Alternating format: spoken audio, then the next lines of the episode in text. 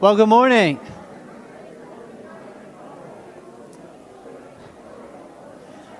Good morning. It is so good seeing all of you guys.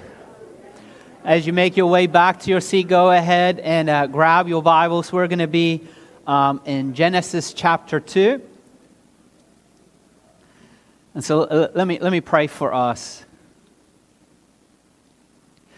Oh, Heavenly Father, we thank you for today. I thank you for your incredible mercy and grace.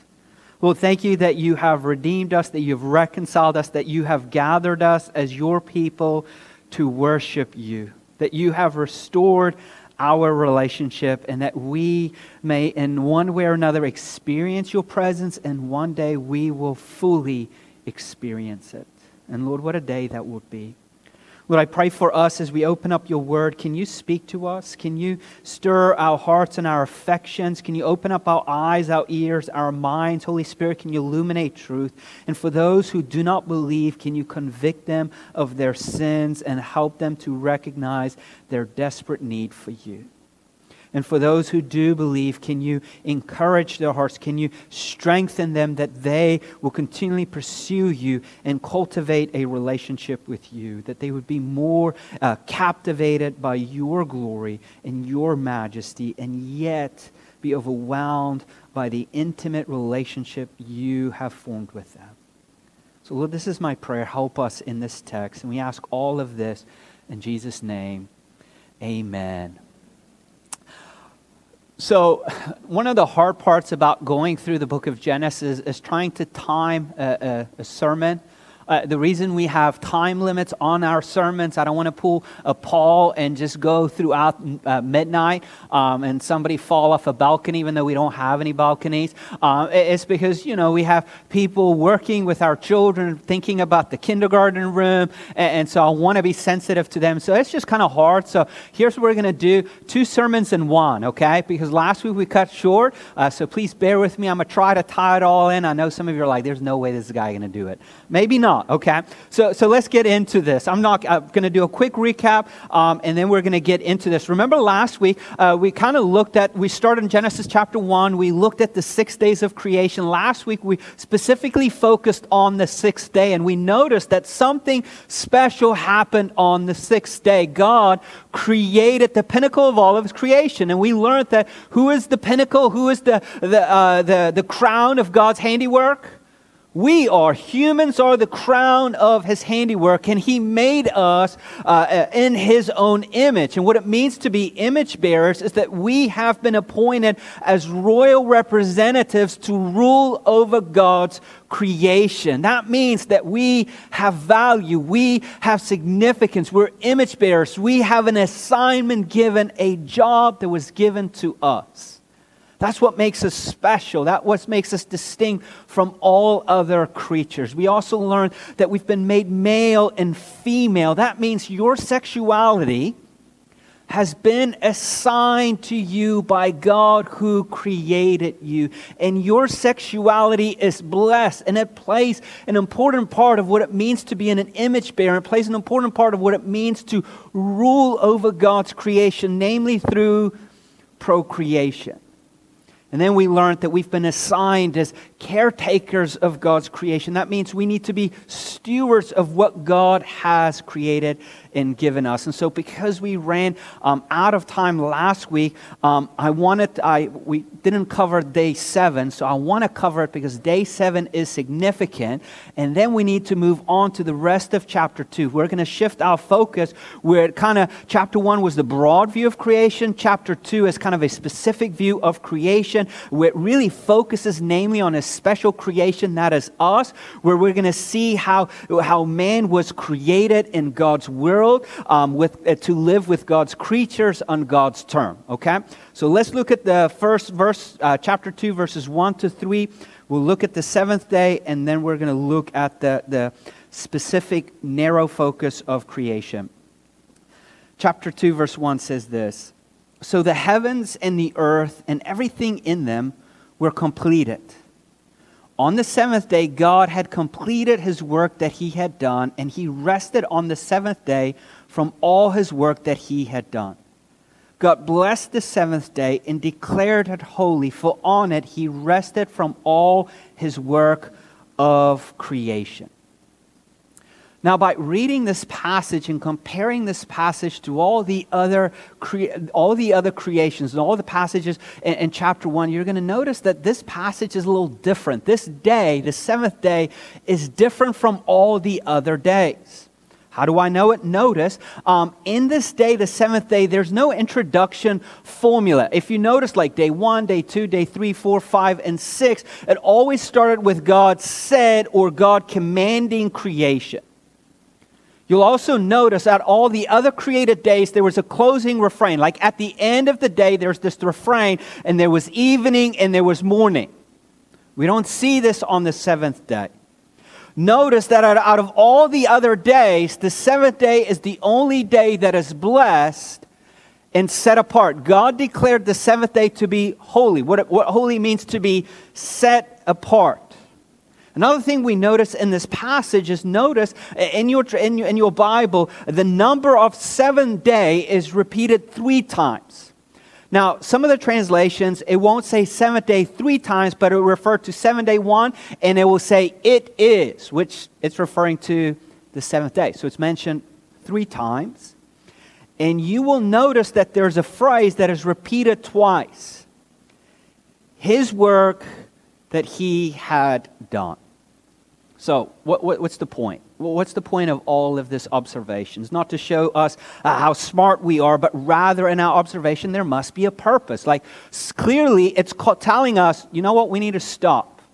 We need to look at the passage and we need to ask ourselves helpful questions and what it is communicating. So, based on all that we have observed, I think there's two questions that we need to ask ourselves. First of all, what does it why did god rest and what does it mean for god to rest? And the second question we need to ask ourselves is why is the seventh day so significant and what does it mean? So let's look at the first question why did god rest and what does it mean for god to rest? Now from the text we've already gathered twice that god had completed his work that he had done and he rested on the seventh day from all his work that he had done. So, in other words, we kind of already start to gather like, why is God resting? Is he resting because he's tired and there's more work to be done, or is he resting because he has completed all the work that he had set out to do? He had completed it. There's no more work for him to be done. And it, this repetition shows us that God is the one who's done all the work and that God is the one who's come to an end of his work. And on top of that, if we, if we look at the original language for the, in, in Hebrew, if we look at the word rest, really what it means is to cease. So, in other words, God ceased from his work. But he did not cease from his work because he was tired and he needed a breather so that he continue his work, but rather God ceased from his work because he had come to an end of his creation work. He had completed everything. And what he is doing now after he's completed his creation, he's handing over his creation to who? His royal representatives. And what we're going to see is in, in chapter 2, verse 15, we're going to learn a little bit more information of what it means to hand off his creative work to his image bearers, to his royal representatives. But what we learn is that God has ceased from his work. There was nothing left for him to do as he's now passing on this responsibility of working, guarding, and cultivating his creation to his image bearers. So everybody understands we kind of answered the first question? Okay, let's look at the second question. Why is the seventh day so significant and what does it mean? Okay. Well, we know it's significant based on our observation of the passage. The fact that, the, that the, the, it was mentioned the seventh day three times shows us it's significant. The fact that out of all the creation days, the seventh day is the only one that is blessed. The seventh day is the only one that is declared holy by God. And later on, we're also going to see that this idea of, of the seventh day, which later we'll find out to be the Sabbath day, is also later picked up in Exodus, where God gives Moses the law. Does anybody know which number law it is to observe the Sabbath? Number four. Okay, number four. I'm just trying to help you out here. Number four. And what are you supposed to do on the day? You're supposed to cease work and rest and worship God. Okay, so why is the seventh day so significant? Are you ready for this? It's going to be one of the most profound answers you've ever heard in your entire life. Here's the reason why the seventh day is so significant because God made it significant. The seventh day is significant because God said so. That's it. He is the one that made it significant. So now, if God is the one that made it significant, now we need to stop and pause and say, okay, God is the one who made it significant. What does the seventh day mean to us? If you're taking notes, a real simple answer is the seventh day is when we, creatures, turn away from creation and we turn to the Creator. I'm just going to make it as simple as possible. Like, like what it means on the seventh day, the Sabbath day, is we, as God's creatures who've been given responsibility to rule over creation, one day we turn away from creation, and who do we turn to? We turn to the Creator. And by us honoring the Sabbath, God and His creatures, we share in the celebration of God and His good creation. We enjoy entering into this rhythm of work and joyful rest. We embrace that God's Sabbath rest means experiencing the sense of completeness, that God has completed everything and we can rest in that completeness. And we don't have to worry about we need to complete more, we need to accomplish more because we can say, no, God has finished, God has completed everything. And now I can stop and rest and think about how God has completed everything. It is a day where we are called upon to share what is eternal and time to turn from the results of creation and turn to the mysteries of creation, to turn from the world of creation and turn to the creator of the world. That is what the seventh day is supposed to mean. Because let's just be honest, like obviously sin has kind of uh, distorted all of this. Like anybody look forward to resting? We all say we do, but how many of us actually enjoy the reality of it? Like, I don't know about you, but to me, it's one of the hardest days of the week. Why? Because I am motivated by accomplishing. I am motivated by, by productivity. I'm so focused and inundated of, of what's going on in my little world and what I need to complete that I forget about the one who has completed everything, the one that has accomplished everything. And so the Sabbath forces me to look up. Because while I'm working, what am I constantly doing? I'm looking down. And that is what it means for the, the, um, the Sabbath. Real quick here, and then we're going to move on. Notice, out of all the, the days, there's a closing refrain. There was evening, there was morning, the second day, evening, morning, the third day, evening, morning. But notice on the seventh day, there's no closing refrain, which means the seventh day, in a sense, has no end. The seventh day is viewed as, in a sense, eternal.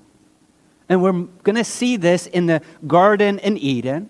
And we're also going to see this, this idea of eternal rest is picked up in the Old Testament. When God delivers his people out of Egypt and they're on their way to the promised land, what did the promised land represent? A land flowing with milk and honey, a land where there is rest. Come on, guys, wake up. Let's go. This idea also is picked up in the New Testament. Jesus invites everybody, Matthew 11, 28, all of you who are weary and heavy burdened, come to me, and what am I going to do? I'll give you rest. Yes, thank you. The author of Hebrews picks up this idea to enter into the eternal rest. So, what does that mean? That means this idea of eternal rest, of completion, was always meant to be eternal. And what has sin done? Fractured, destroyed, and corrupted this. And this is what we long for. This is why all of us, in a sense, we hate rest and yet we long for rest. We are wanderers, exiles, kind of drifting, knowing there's something missing, chasing after that. Like one of the things we see that uh, some of you guys are really close to retirement. And what do you long for in retirement? Rest. And guess what retirement provides for you? Not rest. It provides more doctor visits no longer are you going to sit in an office in front of a computer, but you're going to sit in an office in a doctor's room. That is what it provides for you. Rest is what we long for. So let, us move on here. As we uh, now read the rest of our passage, we're going to now shift our focus from uh, creation in general, which was a quick overview of all creation, the, the sixth day and then the seventh day. And now we're going to narrow focus on creation where God's now specifically that, that, draws our attention to the specific creation of, of how He formed man, how He provided for man, how He commissioned man, and how He commanded man. As, as we see that outline in our text, here's the main point. This is what I want you to see. And I'm going to try to show you in the forming, in the providing, in the commissioning, in the commanding of man, we're going to learn that God is deeply personal. And I'm wanting to show you this throughout the text, okay? So, what's the main idea? God is deeply personal, okay? Put that in the forefront as we read the text. And let's look at uh, verse 3. Chapter 2, sorry, chapter 2, verse, verse 4. It says this These are the records of the heavens and the earth concerning their creation. At the time that the Lord God made the earth and heavens, no shrub of the field had yet grown on the land, and no plant of the field had yet sprouted. For the Lord God had not made it rain on the land, and there was no man to work the ground. But mist would come up from the earth and water all the ground. Then the Lord God formed the man out of the dust from the ground and breathed the breath of life into his nostrils. And the man became a living being. There's a transition happening from general creation to a narrow focus of creation. And, and real quickly, you're going to notice this transition verse. Look at verse 4 as a transition verse. It says, These are the records of the heavens and the earth concerning the creation. Uh, uh, Moses, every time he transitions us, he uses some a, a sentence similar to that. Um, you'll look at chapter uh, look at chapter five, verse one. He transitions us. He says, "This is the document containing the family records of Adam." Uh, verse uh, chapter 6 verse 6 these are the uh, verse 9 sorry chapter 6 verse 9 these are the family records of, of noah so, in other words, here's an opening verse that's showing us there's transition happening. Okay, everybody get it? Transitioning from general to now specific. He's zooming in into creation, namely his special creation of man. But there's also another thing that is standing out in the text that's transitioning us, okay? Namely, the way that God's name is designated. So look at your Bibles. In chapter 1, what name was given to God? God. Look at chapter 2, the, the, the, parts we read. What name is designated as God? Lord God or, or Lord. Chapter 1, the, the Hebrew name for God is Elohim, and what that communicates, it portrays God's transcendence, his majestic power as creator. And in chapter 2, the Hebrew name is no longer Elohim, but Yahweh, which means really it portrays his immanence, the fact that God is personal. He is relating with his creatures. It is the covenant naming of God. His covenant relationship, uh, when he enters into a covenant relationship, that is the name that God designate as himself. Yahweh. So now, do you see what's happening here? No longer is the author focusing on God's transcendence, his power, and his bigness and his majesty, but now he's transitioning us to focusing and showing us that this God that is all powerful is a God that is deeply personal. And here's the first thing we learn on how God is deeply personal, if you're taking notes, is this God is deeply personal in the forming of man. He's deeply personal in the forming of man. Let me quickly real show you. So, as the author is trying to describe to us what the earth lo- looked like before he formed man, what does the Bible tell us? There's no shrubs, there's no plants, there's water, but there's none of these vegetation. And why is the reason for there's no vegetation yet? First of all, God hasn't caused it to rain. And second all, what's the second reason? Look in your Bible. Because God has not formed man to do what? To, to work the ground. So, all of this information is preparing us in the forming of man. And so, what does God do when He forms man? He takes the dust of the ground and He, he, he forms it. And you're like, why dust? I don't know, maybe to show us a human frailty. We're made out of dust. Um, in the Hebrew, there's a play on word um, because the Hebrew word for man is Adam, and the Hebrew word for dust is Adam with an A at the end. Play on word. Why does God form us out of dust? I don't know. Maybe another reason is if we come from the ground, we're related to the ground, that means maybe we were perfectly created to work the ground. But then God does something different. Animals, He formed from the ground. Man, He took dust and He formed us. But then what does He do? He breathes life into to us. That is what is uniquely different from humans. God has put life into animals, but God personally breathed the breath of life into us. It's this idea, and I know this is kind of weird for some of you guys, but it's this idea of God kissing you, giving you the kiss of life as He breathes life into your nostrils. It's this idea of this intimate relationship, this unique relationship that the Lord is creating between us and Him as He forms us and molded us and He kissed life into us as we exist. The, the psalmist in, in Psalm 139, let me quickly get, get to it here. Uh, David says, Psalm 139, verse 13, For it was you who created my inward parts. You knit me together in my mother's womb. I will praise you because I've been remarkably and wondrously made. Your work are wondrous, and I know this very well. Here is why we as Christians believe that human life matters and why human life is important. Because God has formed it from the ground and He kissed the kiss of life. He breathed life into it. Today is, is, is, Sanctity of Life Sunday, and it's a Sunday where we gather and we look at the truths of God's Word when it comes to human life, and we say all human life matters. The life in the mother's womb matters because what is God doing in that mother's womb? He is forming it. The psalmist says he's knitting it together and he has kissed it with the kiss of life. And the psalmist says, I was wonderfully and fearfully made. Your work is wondrous.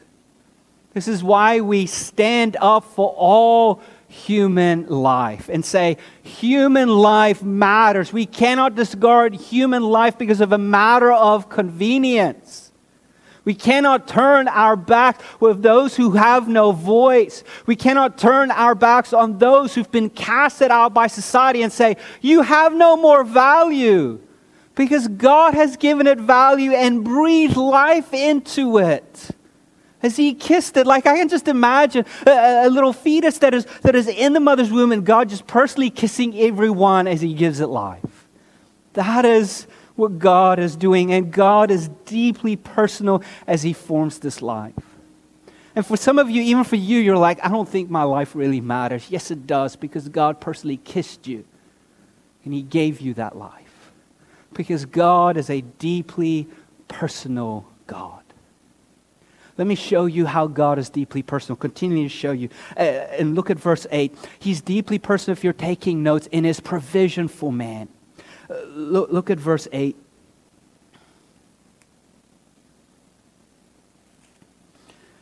The Lord God planted a garden in Eden in the east there he placed the man he had formed. The Lord God caused to grow out of the ground every tree pleasing in appearance and good food, including the tree of life in the middle of the garden, as well as the tree of knowledge of good and evil. A river went out from Eden to water the garden. From there it divided and became the source of four rivers. The name of the first one is Pishon, which flows through the entire land of Havilah where there's gold. Gold from that land is pure bdellium, onyx are also there. The name of the second river is Gihon, which flows through the entire land of Cush. The name of the third river is the Tigris, which runs east of Assyria. And the fourth river is the Euphrates River. How does God provide for man? Well, what does the opening verse say in verse 8? What did God do? The Lord God provided by planting a garden in Eden. The, the, the word Eden means a place of abundant waters. Well, we kind of see it of the description. How many rivers? Four rivers. It could also mean a place of delight the, the, the description that Moses gives us about this garden is characterized by trees yielding fruit that are pleasant in appearance, delightful in taste. Notice the words all kinds, pleasing, good, which gives us just really evidence of God's extravagant provision. We, we, we see the land described by four rivers, plenty of water, and, and, and pure gold. We see then on top of that is the, the tree, uh, two trees placed in the middle of the garden the tree of life and the tree of the knowledge of good and evil. Both are placed in the middle of the garden, which could possibly symbolize that as man lives in the garden, he is not the center of the world, but rather God is who gives life to everything. He is the center of the garden and the center of man's world.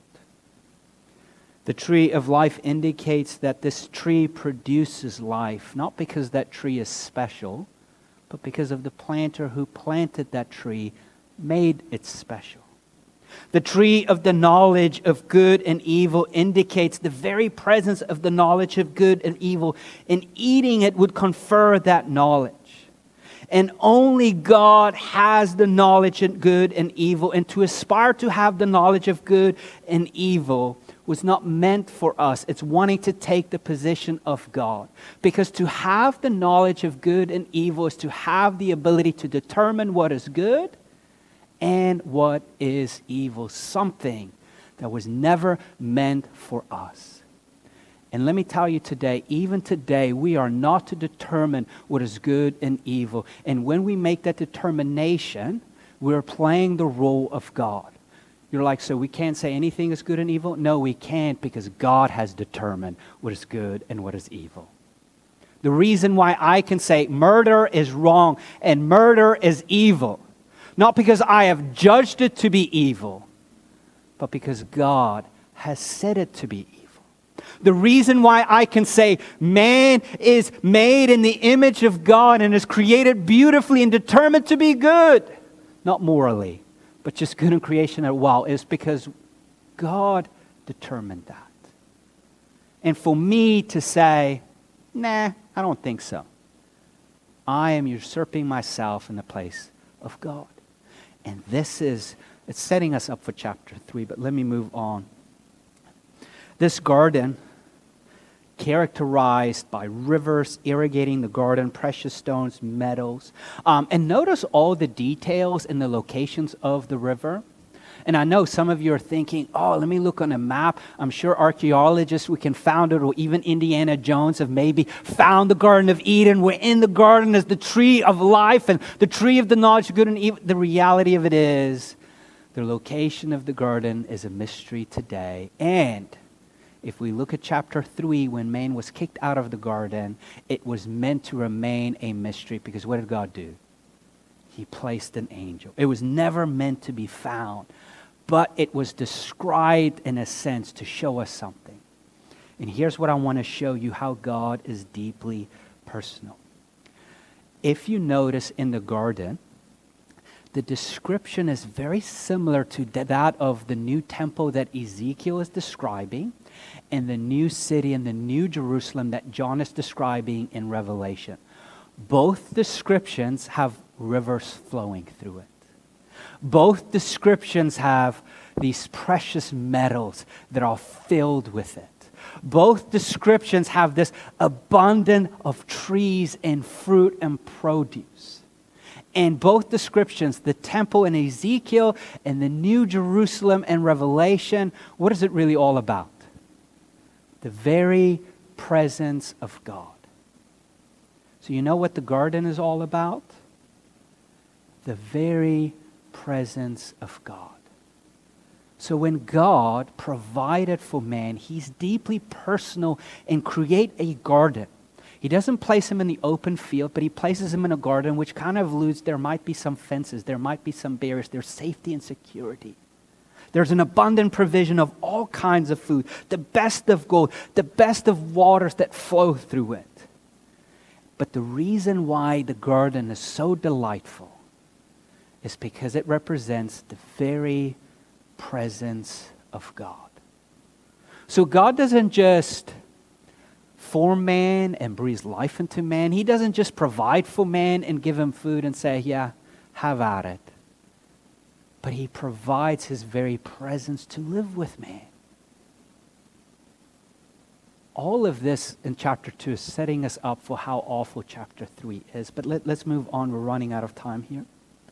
We're going to continue to see how God is deeply personal. Uh, we've seen how He's personal in forming man. We see how He's personal in um, providing for man. Now He's personal in commissioning man. If you're taking notes, look at verse 15. He commissions uh, man. Verse 15. It says, The Lord God took the man, placed him in the Garden of Eden to work it, to watch over it. And the Lord commanded the man, You are free to eat from any tree of the garden but you must not eat fruit, must not eat from the tree of the knowledge of good and evil, for on the day you eat from it, you will certainly die. Let's stop here. Look how God commissions him. What does he do with after he's formed them? He provides for him, he takes them and he places them in the garden. And then he tells them, I want you to oversee it. I want you to oversee this garden. And, and what kind of entails the overseeing of the garden is working the garden, watching over the garden. And some of your translations, uh, it has guarding the garden. Why guarding it? Might show us that there's something to guard against. He was placed in the garden, he was supposed to keep it, to watch over it, to protect it. And you're like, well, what time out here. I thought everything was perfect. There was no enemy. Well, in chapter 3, we find an enemy. What was Adam's job? To guard the garden for anything unusual happening. And what's unusual? Animals talking. That's unusual. His job was to guard and protect. It sets us up that there's an enemy out there. And in commissioning, uh, think about this in God commissioning a man, he is deeply personal because when you commission somebody, what, what's happening? You're in trusting that person. There's a sense of accountability, there's a sense of reporting, training, providing. You're like, uh, you're just coming up with that stuff. No, like, think about it. When Jesus commissioned his disciples to go be his witnesses, what did, what did he do? Did he not empower them and do training with them and gave them the Holy Spirit? Did he not give them a promise as they're continuing this mission? I'll be with you always to the very end of the age. Were they not supposed to stand in front of Jesus and bring report to, the, to, to how they have worked out this commissioning? God is deeply personal by assigning you a job by commissioning you, which means now you're accountable to Him. You're dependent on Him for Him to train you, for Him to give you resources, for Him, for you to report to Him. And I have no doubt, this is me just speculating and then I'll be done. I have no doubt that Adam struggled in certain things. Maybe he was cultivating the ground and maybe things weren't working right. Maybe he had to go back to God and say, Yeah, I'm having a hard time with these plants. Can you tell me what I'm doing wrong here? Yeah, you're overwatering it. I don't know. But there was reporting, there was accountability. We even see in chapter 3 what does God do in the cool of the evening? God walks through it. What do you think Adam and Eve talked to God about? You don't think they reported what they were doing? You don't think God looked at it and said, Man, I love what you did. Look how beautiful. You're just like your father. You're so creative. I'm so proud of you. You don't think God said that? We don't know. We can just speculate. But clearly, there was some conversation happening. You don't think like just like our kids or can't wait to see us to bring us their beautiful artwork and say, "Look at what I made." You don't think they did that running to God and say, "Look what we created. Look what we planted. Look at this luscious fruit that it produced." And God says, "Oh, you're so cute. That is so beautiful." God is deeply personal as He commissions us. There's a sense of trust relationship. And then the last one, God is deeply personal if you're taking notes in commanding man. He commands man. Look at verse 16. And the Lord God commanded the man. And I want you to pay attention how this command is put forth. You are free to eat from any tree of the garden. That command is empowering. That command is extravagant. There's tons of freedom. But here there's a prohibition. But you must not eat from the tree of the knowledge of good and evil, for on that day you eat from it, you will certainly die. Growing up in the church, I think the picture we have of God's command is locking us up in a room and say, There's one fruit to pick from, you can't eat it, don't touch it. That's not what's going on. God says, Look at all the fruit out there, you can eat all of it as much as you want from it. I don't know how many options there were, hundreds, maybe thousands. He's like, go to town on it. I don't care how much you eat. He's not saying you can only have a little bit of this, a little bit of this. You got to watch your diet. Too much of this. Gonna... He says, just have it. You're free to eat from it, to marvel and relish and feast on it. But there's one tree I want you to stay away from. Don't eat of it. Because when you do, you will certainly die. And the fact that God gives a command to man, He gives him the freedom to enjoy His creation. He gives him the opportunity to obey His command. And in His mercy and His grace, He warns him of what happens if you break that command. You will die. Shows us how deeply personal God is means he cares for man. He provides for man and he tells man, enjoy. But there's one thing I want you to stay away from. And it wasn't like a test fruit, it was the temptation of wanting to be like me, of wanting to declare what is good and what is evil. And what we're going to see in two weeks, sorry, it's not going to be next week, is that the sin wasn't just a mistake that they made of couldn't control themselves like we can't control ourselves when it comes to brownies, but rather it was a defiant rebellion of wanting to usurp God by being equal to God. God's command is deeply personal by engaging, instructing, warning, and giving man the freedom to either obey him or disobey. So let, us talk about response here. If God is deeply personal, which I hope I've provided enough evidence to show you that God is deeply personal, informing us, in providing for us, in commissioning us, and commanding us. How do we respond? The response that we have is here's, and here's what also the text shows us. Why did God create us? What's our purpose? That was to walk with Him, to be an intimate relationship with Him, which means our response should be to continually to cultivate and pursue that relationship. But here's the problem. And we're going to see the problem in a couple weeks. When you rebel against God, that relationship is over. Once you're out, you're out. There's no way of coming back in unless God makes a way for you to come back in and bring you back in.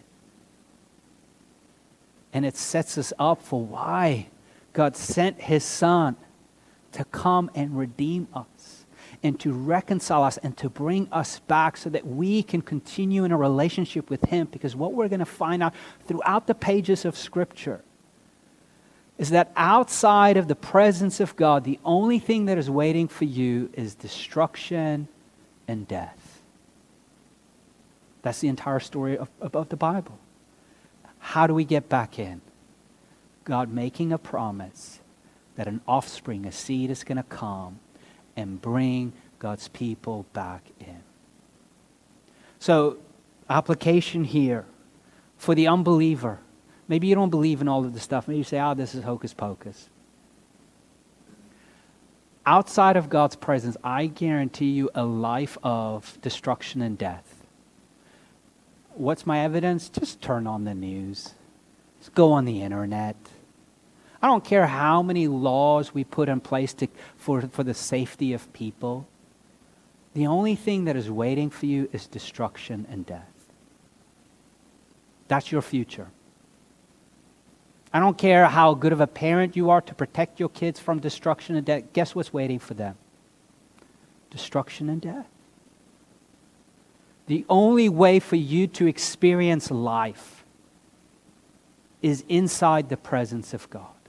And the only way for you to be entering into the presence of God is through trusting in the provision that God has made for you to enter into his presence, and that is through his son Jesus who lived a life you could not live and died a death you were supposed to die. He redeemed you and he reconciled you and he made all the wrong that you did right so that you can be accepted by God.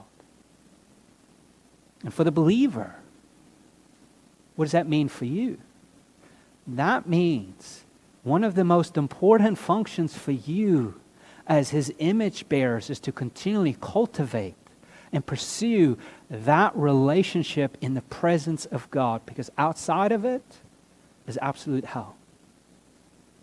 But inside of it, there's life, there's hope, there's joy, there is peace, there is rest. That's what we were made for.